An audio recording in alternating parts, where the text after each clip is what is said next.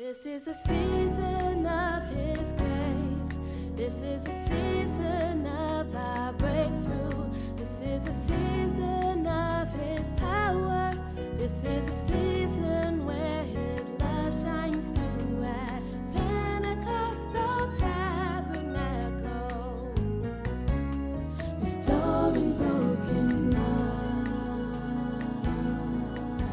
Since it's Labor Day weekend, I thought that today we would talk about our work and our calling. And to start us off, we'll start us off slow because we're kind of just wiping the cobwebs from our brains from the summer, entering and thinking about work and school. Uh, I wanted to start us off with a fun clip from a movie. Uh, I really enjoy this movie. It's a really fun movie called Daddy Daycare. You heard of it?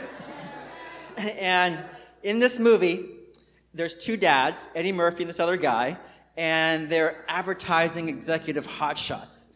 Uh, and they work all the time, they're terrible dads, and then they lose their jobs. And they have a hard time finding their jobs, they're being stay at home dads for the time being, terrible at their job, uh, caring for their kids. And in that space, they're feeling so anxious. They're feeling um, just a lot of uh, anxiety over money, over their identity, over their worth, over what are they going to do for work. And so we have our first clip here. Let's see what they decide to do. What? A daycare center, you and me. Yes, Phil, this is a completely underserved market. Harrington has a monopoly on this whole suburb. All we have to do is just come in and establish ourselves as the value alternative and we'll clean up. You think I'd be good at taking care of kids? Absolutely. Excuse me, are these your kids? No. So, work, right? Work is a big part of our lives. And the average person probably works a third of every single day. And that's the most time that we spend on any one chunk of time each day. The average person also works about a third of their whole lives. And that's a lot of time, right? So, most likely, we'll probably spend more time with our coworkers than we do with our best friends or even our family members. So, we spend a lot of time at work. Work is on our minds a lot. And if we are blessed to have options, if we go, uh, uh, go to college, go to grad school, we have opportunities, well, that's a blessing, right? But for so many people, it feels like a curse because now we have all this existential crisis, this anxiety over uh, what am I going to do with my life? How has God created me? What are my giftings? And we start thinking about this from such a young age. Because when we're young, what do people do? The adults come up to us and they say, What do you want to? Yeah, what do you want to be when you grow up? What do you want to do when you grow up? So we start thinking about all these things from such a young age. I have a story. Um, when I, uh, I was blessed to have opportunities, I went to college and I went to grad school. Uh, I got my master's in public policy. And what that is, is that's sort of like an MBA for the nonprofit or government sectors. And I was young. I, I uh, went straight from undergraduate to graduate school. And when I was nearing graduation, I just didn't know what I wanted to do. I knew I wanted to make a difference in the world. I knew I wanted to maybe work in the nonprofit or a non-governmental organization, the NGO sector, but um, I didn't know exactly what, where I should concentrate, what I should do. And we had these recruiters who would come to school, but most of the times, the recruiters were from investment banking or management consulting firms, these big you know, businesses. And I never really quite pictured myself in those kinds of jobs, but all my friends were, were signing up for these interviews. They were doing it. They really wanted to work there. And they all encouraged me. They said, you should really do this because it's great. You know, even though you're working really hard, you'll make a lot of money, you'll pay off all your student loans, and then you can quit and you can do whatever you want to do. And I thought, great, but I still don't know what that means, you know? And so there was this one recruiter that was coming by, and every day I'd walk by the Career Center, I'd see the sign up sheet for this um, recruiter, and I- I just couldn't get myself to put my name down because at that time, for whatever reason, I just felt like if I wrote my name down there, it just was a much bigger statement about what I wanted to do with my life. So it, it, just seemed like this was representative of, of what I wanted to do. And I prayed every single day, and I never heard God say anything. So finally, by the end of the week, I finally say, you know what, this is ridiculous. I haven't heard from God, but you know what? I'm just going to do it. I'm going to sign up for it because it'll just be great experience. The worst that can happen is, you know, I have I, I get experience doing a, an interview, right? So I go up to the sign up sheet, only to find out that all of the name slots have been taken. So there's no more space. And I, I've, I've just now built myself up in this whole frenzy. I spent the whole week thinking about this. And so now I'm determined I'm going to do an interview, right? So the day the recruiter comes, I go to him at the beginning. I say, hey, you know, I really wanted to do this interview, but there's no more s- slots available. Is there anything you can do? And he said, well, at the end of the day, I've got this break. Come back then, and I'll interview then. So I say, oh, thank you, God. This must mean that God wants me to do this, right? And so I come back at the end of the day, and he has gone so uh, far behind on all his interviews that he's got no time whatsoever. And so he says, I, I'm sorry, I don't have any time, but tell you what, I really have to go to the bathroom uh, before my next interview. Tell you what, let's walk and talk. Uh, okay. and so we're walking to the men's room. Uh, he's asking me questions. I'm answering. He goes into the men's room. You know, I'm, we're, we're, we're, uh, he's asking me questions. I'm, I'm answering them. He walks into the bathroom stall and he's asking me questions. and I'm just acting so cool, you know, like I always give interviews in the men's room. this happens to me all the time. And we're talking, and when we're done, I say, you know what? I, I really appreciate your time. Uh, tell you what, I, would love to continue the conversation in different circumstances. you know, if you'd love to talk, you know, please, I'll leave you my resume. And with that, I take my resume, and yes, I hand it to him under the bathroom stall door. you know, he never called me back. I, I don't know why. I thought I was a shoe in. It went so well, right? And so work, work is a big deal. We spend a lot of time thinking about work and, and obsessing about it. And I think that's because we all want to try to find meaning in our work, right? We want a meaningful, significant job, so it makes a big difference to us. You know, Gallup did a, a poll worldwide in 2013. They found that only 13% of people were satisfied in their job, actively engaged with their job. Only 13%, right? And 63%, over half the people were not engaged. That means they were uh, not happy. They were still productive. They were probably just doing the bare minimum to get by. But then 24%, one in four people, were actively disengaged. That means they were unhappy, unproductive. Maybe they were even uh, sabotaging the work. You're sabotaging your work, right? Have you ever had someone like that? Huh? And so a lot of people are very unsatisfied with their work. So work is a big deal. So today, I want to answer two questions. The first question is Does God care about our work? And if He cares about our work, then the second question is How do we follow God's calling in our work? And before we dive into these questions, I just want to say there's a lot of really smart people who have given these questions a lot of thought. And one person in particular, his name is Will Messenger, and he's a friend of mine. And for the past 15 years, he has um, been working on a website called theologyofwork.org. And a lot of uh, my thinking as I was preparing for this came from this website. So if what I'm saying is of interest to you, definitely go check it out. There's a lot of great resources there. So the first question Does God care about our work? And I think the best place to start answering that question is from the very beginning, the very beginning of the Bible in creation in Genesis. So turn with me, if you will, to Genesis chapter 1, verses 27 to 28. And this is what it says here. So God created mankind in his own image. In the image of God, he created them. Male and female, he created them. God blessed them and said to them, Be fruitful and increase in number, fill the earth, subdue it, rule over the fish in the sea and the birds in the sky, and over every living creature that moves on the ground. So, in the beginning, God creates man and woman in his image.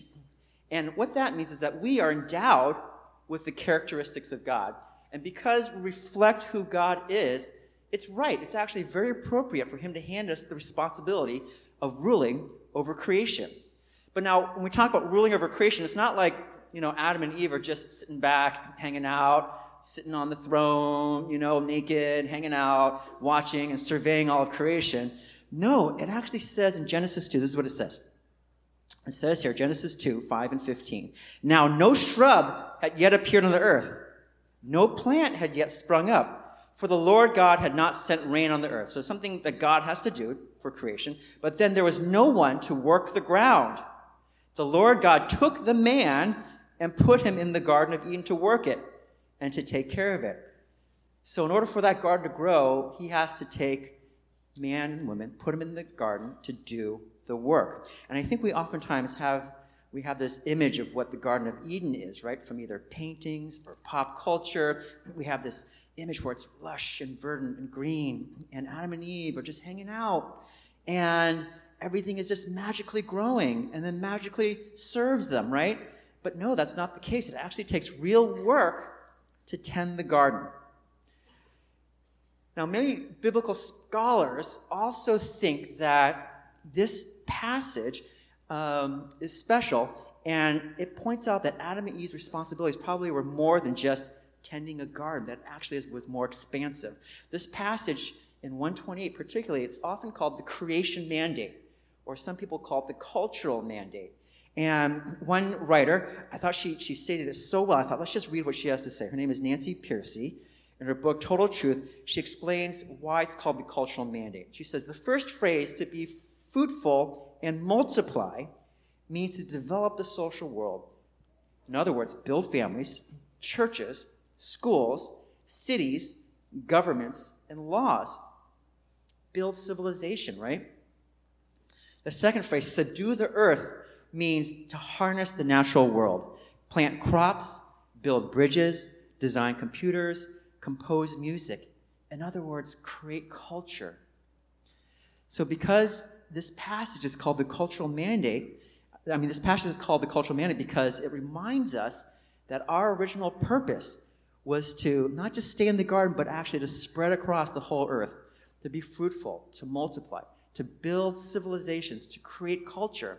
And that takes a lot of work, right? But it's good work. It's purposeful work. It's meaningful work. And we are hardwired to be creators and to be cultivators because we're created in the image of God. So it's something that we're good at, something that we want to do, it's something that we find meaning in doing. But something sad, something tragic happens along the way. I'm sure you've heard of the story of the fall, uh, where Adam and Eve they eat of the one fruit they're not supposed to eat, and because of that, that introduces sin into the world and then they are banished, rejected, and uh, they fall from the Garden of Eden. Uh, and now there's sin in the world, and they are not only um, separated, not only is the relationship broken from God, but there is brokenness in our relationships with each other, and now in our relationship with work, right? So in Genesis 3, 17 through 18, it says this Cursed is the ground because of you. Through painful toil, you will eat food from it all the days of your life. It will produce thorns and thistles for you, and you'll eat the plants of the field. So, with sin in the world, we still need to work. We still have the same calling, the same purpose to go out, the cultural mandate, go out and fill the earth, create civilizations, create culture. But now, work is made more difficult because now there's sin, there's thorns and thistles in our work. Do you ever feel like your work is full of thorns and thistles? You know what I'm talking about? It's just harder than it used to be, right? Everything takes longer than you think it's going to take. People can be really difficult, right? Some people are smiling. Maybe you've got a boss that's really, really difficult. Um, maybe your job is just so physically taxing uh, that you're in pain. You're in chronic pain, maybe, or maybe you get injured on the job. So we all face thorns and thistles, right? Or maybe your work feels like this next clip from Daddy Daycare.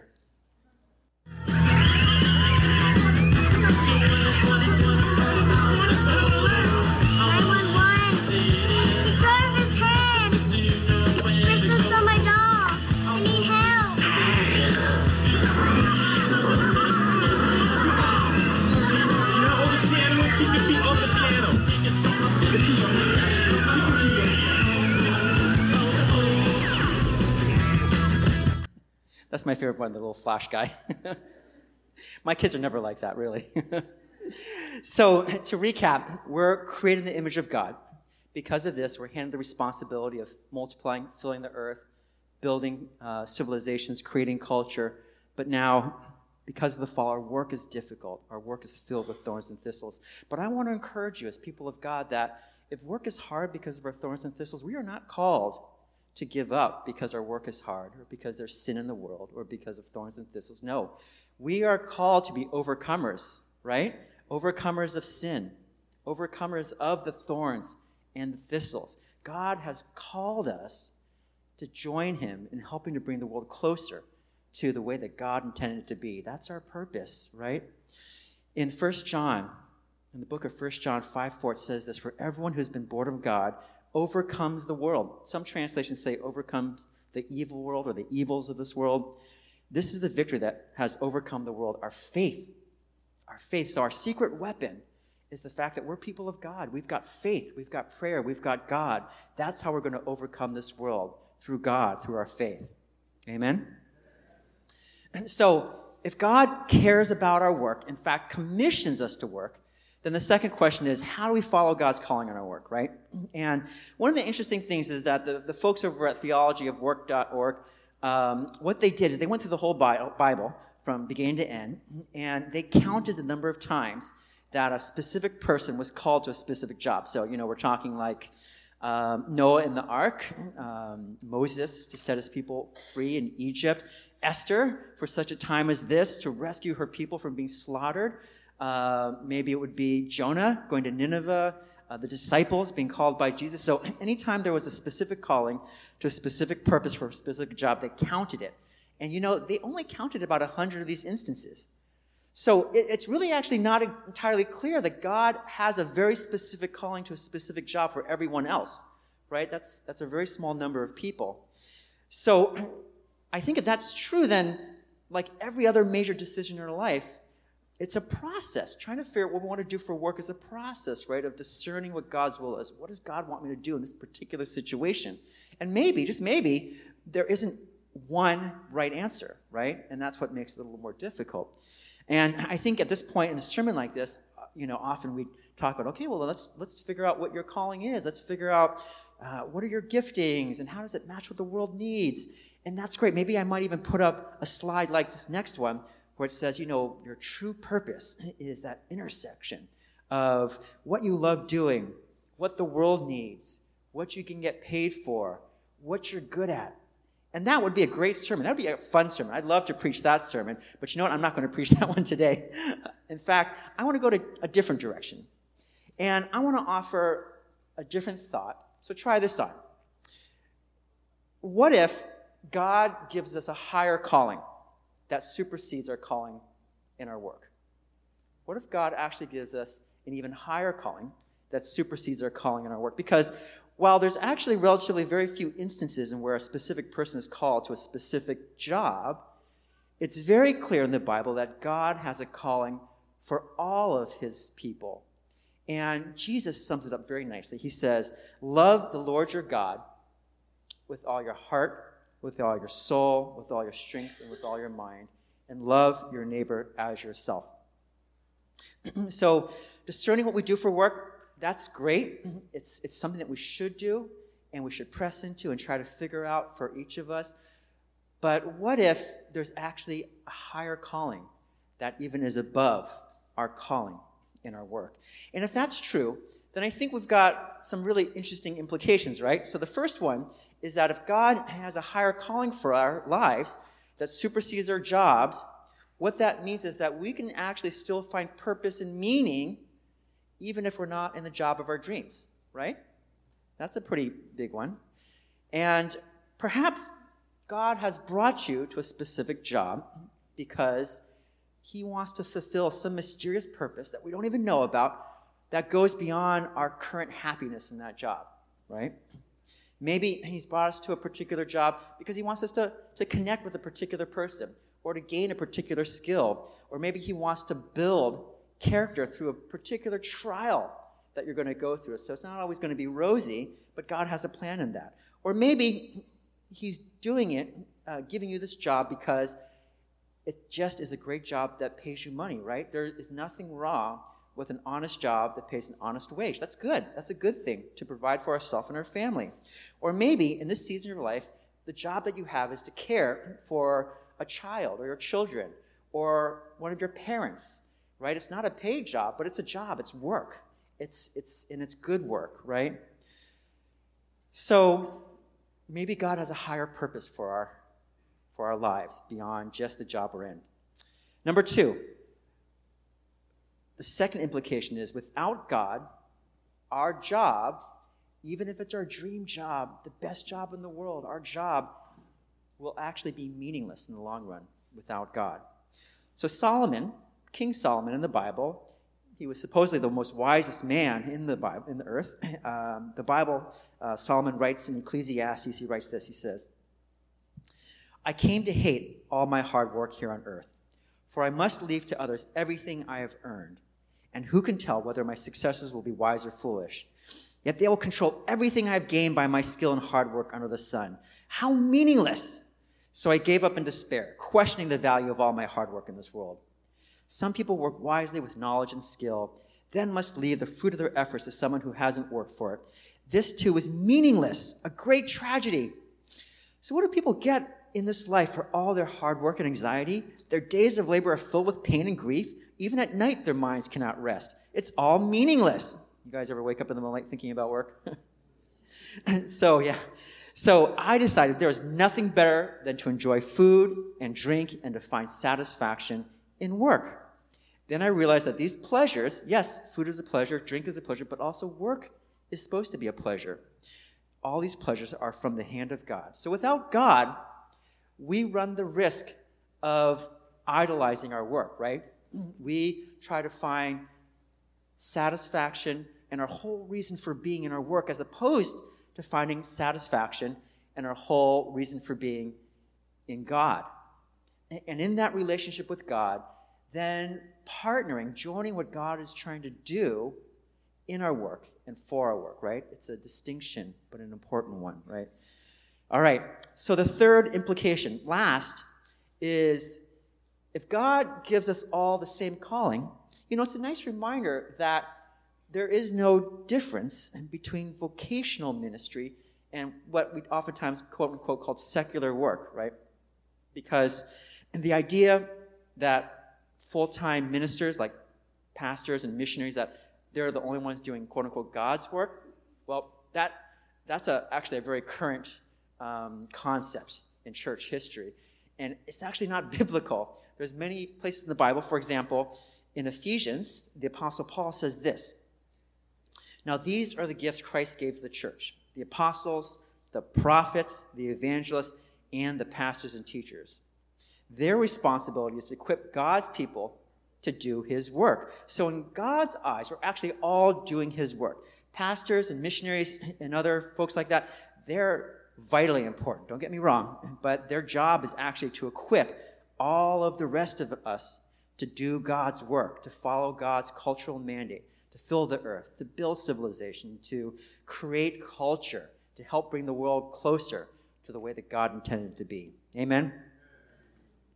So, I want to end with three tips. The first tip is seek God's higher calling in our work. All right? So, whatever job we're in, whether it's our dream job, whether it's the worst job we've ever had, whether it's the first job, the last job, whatever job we're in, try to find what is God doing in my work? Because oftentimes there's a higher purpose for our work, right? So, how many of you guys have heard of a guy named Paul Farmer? Anyone? Paul? Okay, just a few people. So, Paul Farmer, if you are in the healthcare field, the international development field, Paul Farmer is a living legend. This is a guy who is a doctor and a professor at Harvard, but that's actually not why he's famous. He's famous because he started an organization called Partners in Health. And Partners in Health works in Haiti and in other developing countries, and it brings first rate, top notch healthcare to these areas. And he has been so influential in the field of healthcare in developing countries that, no joke, many people have said, This is the man who's going to cure the world. That's how big he is, right? So he's a really big guy. And even if you know who Paul Farmer is, you've probably never heard of a guy named Tom White. Anyone know who Tom White is? All right. So Tom White is a very wealthy businessman very well connected businessman here in Boston. And he also has a passion for social justice. And when he met Paul Farmer, found out what he was doing, this is when Paul was just starting off. They got together, they hit it off, and Tom started pouring all of his money into Paul's work. And without his connections, without the millions of dollars that Tom has given to Paul, Paul Farmer and Partners in Health would not be Paul Farmer and Partners in Health today, right? I mean, he really single handedly is the person responsible for financially funding Partners in Health, right? So he's a really important guy. We never hear about him. And um, uh, Paul would travel back and forth between Haiti and Boston. And whenever he was back in Boston, um, Tom would get together, they would get sandwiches, and they would eat them in his car. There's a great story here uh, from the book Mountains Beyond Mountains, which chronicles Paul Farmer's story. And in the book, it talks this wonderful story. They're in the car, they're eating sandwiches, and Tom looks over at Paul and says, Paul, you look terrible. Have you been eating? You look awful. And Paul doesn't really say anything. And so, you know, Tom grabs his wallet out, takes a couple hundred dollar bills, gives it to me, says, just eat. Geez, you look terrible. And Paul goes, well, to be honest, I, I, gave my money away. I took my last paycheck, and I had a patient who had AIDS who was about to be evicted, so I gave him my money. And Tom goes, geez, don't you think that's pretty impractical? And Paul says, well, God brought you here today, didn't he? and then Tom goes, you know what? Some days I just think I want to throw it all away. I want to become a missionary and join you in Haiti. And that's what I want to do. And Paul looked at Tom for a second. He says, You know, Tom, in your instance, that would be a sin. right? Because Tom didn't see that the purpose for his job was that he was able to fund his and Paul's passion to bring first rate health care dignity to the poorest of the poor in the world. And that pleases God. Yeah, amen? So the second tip is how we do our work is just as important as what we do, right? So in Genesis, the cultural mandate tells us what to do, build civilizations, create culture, but it doesn't really tell us how to do it. I think God's greatest commandment, love God and love others, that's a great even though it's a big picture, it's a great way of thinking about how to do our work, right? Because how we treat people and our relationships, relationships matter, right? Our relationships with other people matter just as important as what we do, right? And so um, I have this story. Um, I ended up my first job, I ended up working as a real estate developer, developing affordable housing. And that was actually a great first job for me because I really actually had an interest in housing and architecture and urban planning. So I kind of was able to marry my interest in, in that with social justice. And uh, in my job, you have to go out to bid for contractors on your projects. And so uh, I was always dealing with contractors. And one time I was on the phone with one of my contractors, and he had asked me a question. And I knew that if I answered the question honestly, then he would have the upper hand in this particular instance here. And it would kind of give him the upper hand in the negotiation. And so I lied. I lied to him. And I hung up the phone, and I immediately felt the Holy Spirit convicting me for lying, you know? And it actually wasn't that big of a deal because interactions like that happen all the time, right? And everyone just probably assumes that everyone else is lying, right? And so this wasn't that big of a deal. Um, but I felt really bad about lying. And that evening, uh, I just happened to have my small group. So I went to my small group and we talked about it and we prayed about it. Um, and, uh, and they suggested, you know what, I think you should maybe, even though this would be um, unconventional, I think you should actually call him and, and apologize and confess you, that it was a lie. And I said, okay, I think I'll do it. And I think this is actually a good pause right here. This is a good commercial break for small groups, right? How many of you guys are in a, have been in a small group this past year? Great. So, not a lot of you, a lot more in the first service. We have awesome small groups that were just. We just started last year. They're fantastic. Small groups are a wonderful way to build relationships, go deeper, get the support that you need for life, right? And so we're going to have a small group fair Sunday, September 25th after the service. You'll meet all the small group leaders. You'll have a chance to sign up for different groups. We'll talk more about it then. But join a small group. It'll be great. It'll help to change your life. I guarantee it. All right, end commercial. So back to the story. So the next day, I uh, call this guy up. I say, you know, yesterday, I'm sorry I lied, um, and I didn't tell you the truth. And he laughed it off. He said, do five Hail Marys, and then it kind of blew over, right? That was it. Uh, so it wasn't that big of a deal in the end. He kind of blew it off. He kind of, you know, it kind of felt awkward for both of us, you know. And I had no idea why God wanted me to do it, but he did.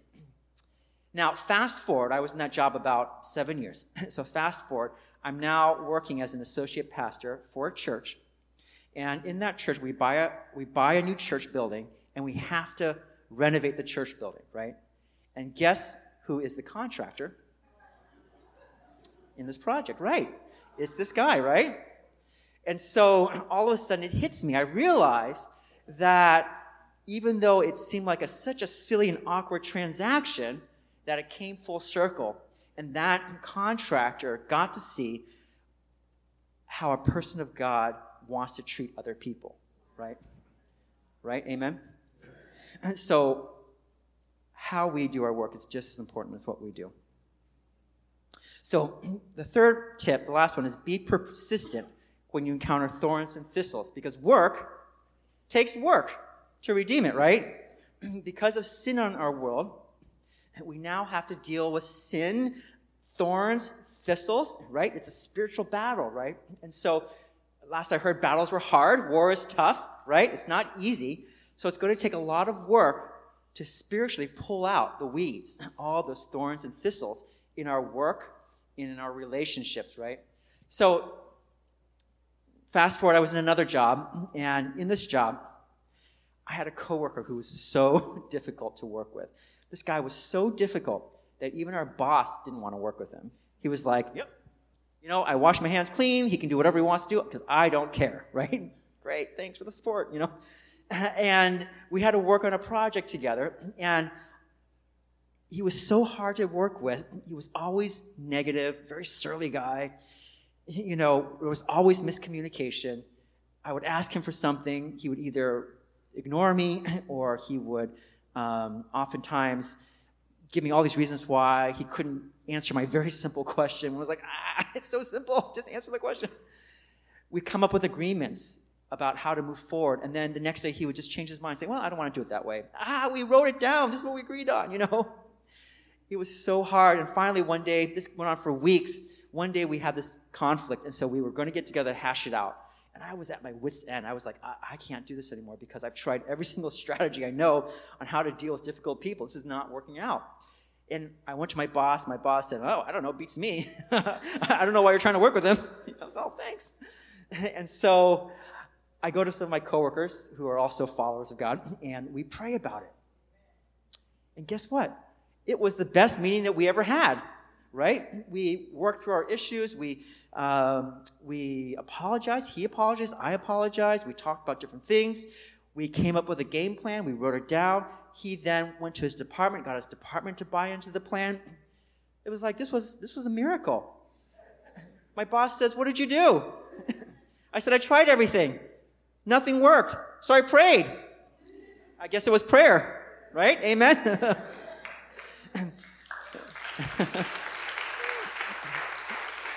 Remember, our secret weapon to be overcomers, it's God. It's our faith. It's prayer, right? So, you know, bring God into it. Bring God into our work. In the Daddy Daycare movie, the storyline, and I'm, I'm sorry, I'm going to give away the ending a little bit here, but, but honestly, if it's a surprise to you, then you really should get out more because, you know, these movies are not, are not unpredictable, you know?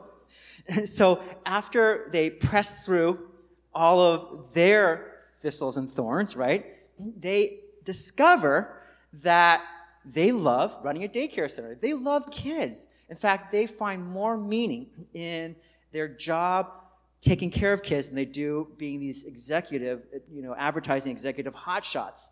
And they also reconnect with their sons, and their relationship with their sons is vastly improved, right? And so all of the hard work, let's see what the fruit of their hard work looks like here in our last clip. Oh, hey, little man. Mm, Man, I said this wasn't a bad trade-off. Yeah, Dad. So, PT, I want to encourage you go forth with faith, hope, and perseverance in your work. And remember God's greatest command love the Lord your God with all your heart, with all your soul, with all your strength, with all your mind, and love your neighbors as yourself.